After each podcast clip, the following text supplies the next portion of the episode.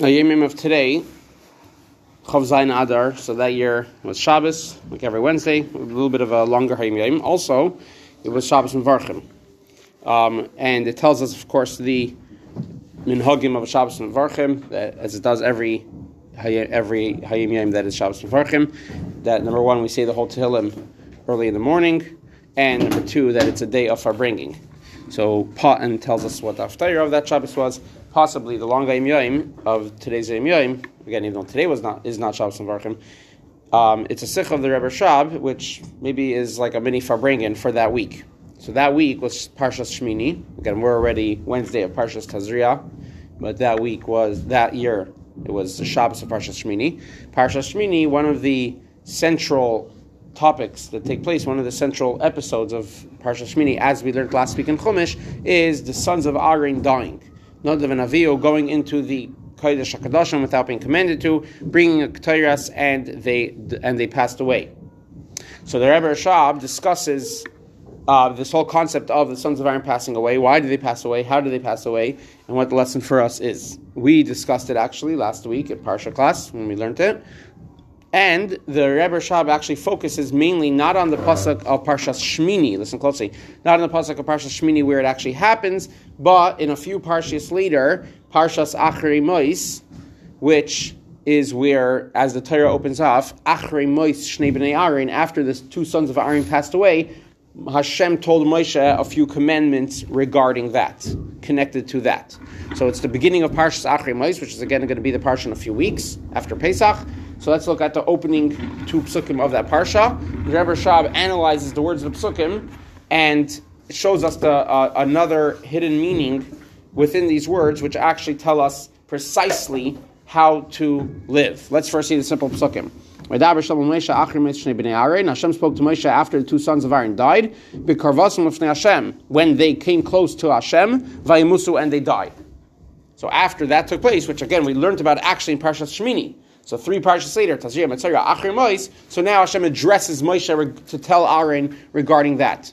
Pasuk Beis. Vaymer Hashem Moshe. Hashem says to Moshe, Daber Aaron Achicha, speak to Aaron your brother. Va'al v'chol HaKodesh. He should not come at any time he wants to the Kodesh, meaning the Kodesh HaKadoshim. Be based on Pareches inside of the Pareches, which was separating between the Kodesh and the Kodesh HaKadoshim.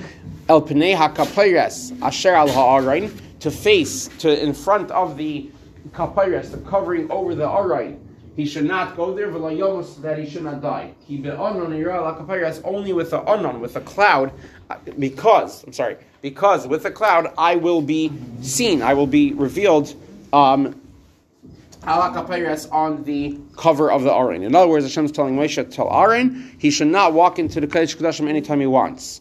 Happens to be the next psukim tell us when Aron Hashem's commandments to Moshe to tell Aaron when he should come into the Kodesh Kodashim, which we all know is in Kippur. And Parshas Achrimois actually has the first long parak of Achrimois has all the details of the avodah of Yom Kippurim in the Kodesh Hakadoshim done by the Kohen Gadol, the basis of Maseches Yoma. Very good. The basis of Maseches Yoma is all from these this parak, parak Tezai, the beginning of Parshas Achrimois. Again, it will be the parsha soon after Pesach. But the obvious point here is that Hashem is telling Moshe to tell Aaron all these instructions after the two sons of Aaron died. Obviously, means there's a direct connection. So the the connection Rashi tells us right away. It's like a mushal. If somebody gets sick and he dies, so the doctor will warn the other people, don't do what that guy did because that got him sick and he died.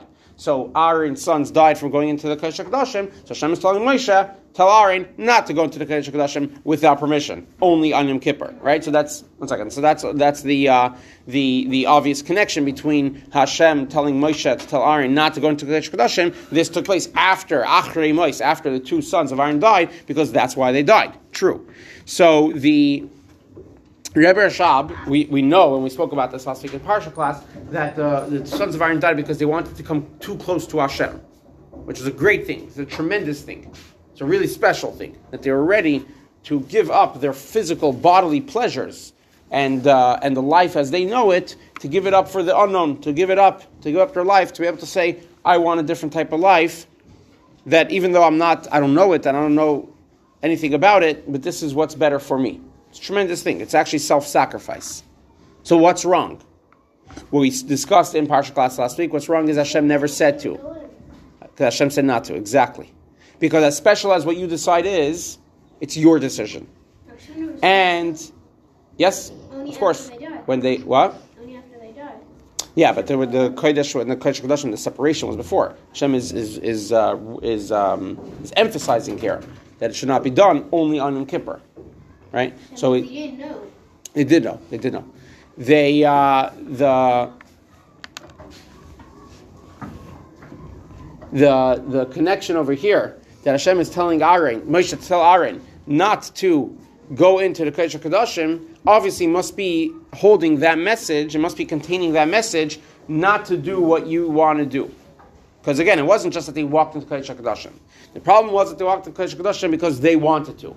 So in this pasuk, the Rebbe Rashab, we're not going to go through the whole pasuk, the way the Rebbe Rashab explains it in today's lengthy Hayom Yom, but just one point out, the, the, the, the, Rebbe Rashab explains, says the key word is ve'al yavai. Ve'al, not. When you say to someone no, that's a very strong word. It's a very strong command. No. It means that you built up something and now the answer just shuts it down right away. No. And in order for you to be able to handle that, in order for you to be able to accept a no, it's coming from a place where you accept the authority of the person who says no. Because if I'm if if I'm being answered no, that means that there was a question. A question means that there was a lot of different components, or different thought processes that went into re- this request or this question. Can I do this? Can I do that? That means that there's a whole background that, that there's me and I want to go there, why I want to go there, what I'm trying to accomplish by going there. And the answer is no. So, how does that one word shut down everything I built up? The answer is because I'm accepting the authority of the person who's saying no. So, the no is actually a hint to the fact that the person saying no is greater than your request. The person saying no is coming with a higher authority than everything that's contained within your request, and therefore that simple word no could shut it down. In other words, the concept of Kabbalas ol, the concept of taking and accepting Hashem's authority. Because when we want to do something, and then Hashem comes and says no, that means that we understand, not maybe not even understand, but we acknowledge that Hashem is greater than us, and therefore we're ready to listen and accept Hashem's decision, even if it goes against what we wanted to do. And that's really the key to what Moshe was telling Aaron, and obviously all of us, what we could and need to learn from the story of Aaron's sons passing away, and what we would need to do to correct our mistake is to be able to accept a no that a lot of times what we think and what we want makes a lot of sense to us. And it's very desirable. And it's very pleasurable. And sometimes we could even justify that this is the right thing. But then when we're told no, it completely shuts everything down, and we do exactly as we're told. Because we know that this no, obviously in that case, where we know that it's coming from Hashem, where it's coming from Hashem, where it's coming from our teachers, our, our, our, our, parents, people who care for us and are looking out for the good for us, then we accept that their no is more powerful than everything that we built up in our own minds. The ability for Yid to give himself up to Hashem's desire, even if it goes against his own desires and even if it goes against his own intellect, his own uh, logic. It's a question to think about today with the word Hashem for 35 seconds. What can I do today to do what Hashem wants, even if it might not be what I want?